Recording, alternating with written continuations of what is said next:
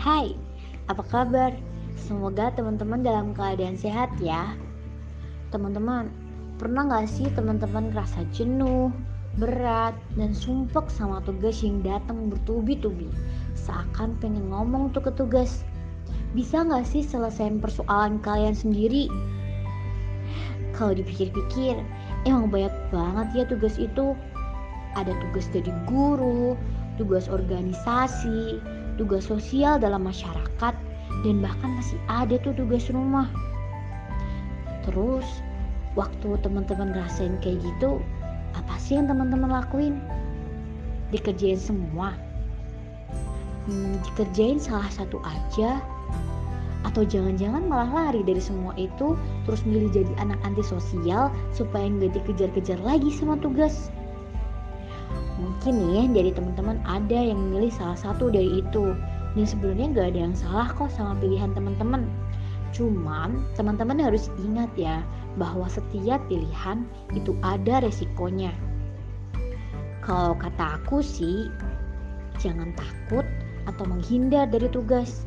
Karena pada hakikatnya tugas adalah amanah yang hadir pada diri kita dan ia menjadi alasan dari keberadaan kita gampangnya nih kalau sekolah kita pastikan dapat tugas atau PR kenapa tuh? Karena kita adalah siswa di sana. Terus kalau karyawan perusahaan dapat tugas dari manajernya kenapa coba? Ya karena dia adalah salah satu bagian dari perusahaan itu. Coba deh bayangin kalau hidup ini gak ada tugas atau amanah sama sekali pasti rasanya hampa, bingung, dan kayak kata anak zaman sekarang tuh, gabut. Tanpa tugas atau amanah, kita juga nggak bisa untuk berkembang. Kita nggak akan punya banyak teman kayak sekarang. Dan bahkan tanpa tugas, waktu kita akan terbuang sia-sia. Jadi harusnya fan-fan aja dong kalau ada mereka. Persoalannya nih, tinggal gimana sih caranya supaya kita tuh bisa nyaman dalam ujian tugas? Sekarang coba deh pahami bahwa Allah subhanahu wa ta'ala menciptakan manusia itu nggak serta-merta dibiarin gitu aja. Tapi ia juga membekalinya dengan kelebihan dan keunikan supaya bisa bermanfaat bagi sesama. Ada pepatah yang mengatakan man arafa nafsahu qad arafa rabbuhu Barang siapa yang mengenal dirinya, sungguh ia telah mengenal robnya.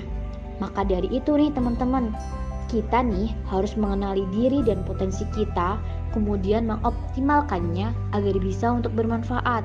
Rasulullah Shallallahu Alaihi Wasallam juga bersabda, khairun nasa anfa'uhum linnas. Sebaik-baik orang adalah yang bermanfaat bagi orang lain. Allah Subhanahu wa taala juga berfirman dalam Quran surat Al-Isra ayat 84, "Kul kullu ya'lamu ala syakilati." Setiap orang berbuat dengan pembawaan atau keadaannya masing-masing. Nah, setiap manusia itu kan mengemban tugas yang gak semuanya sama.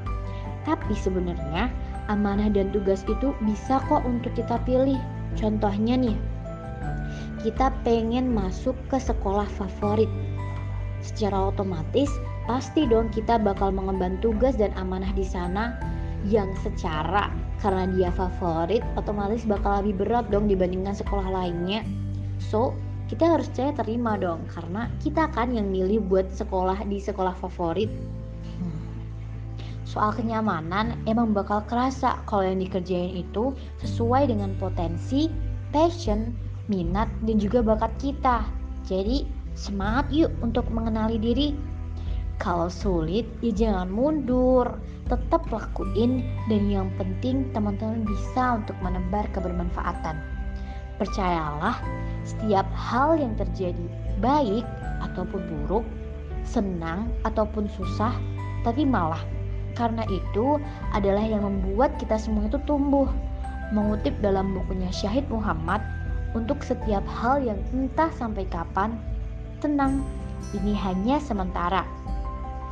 Jangan lupa tuh kalau sulit minta bantuan. Dan kalau udah selesai dengan tugas atau amanah teman-teman, bilang terima kasih ya ke diri sendiri.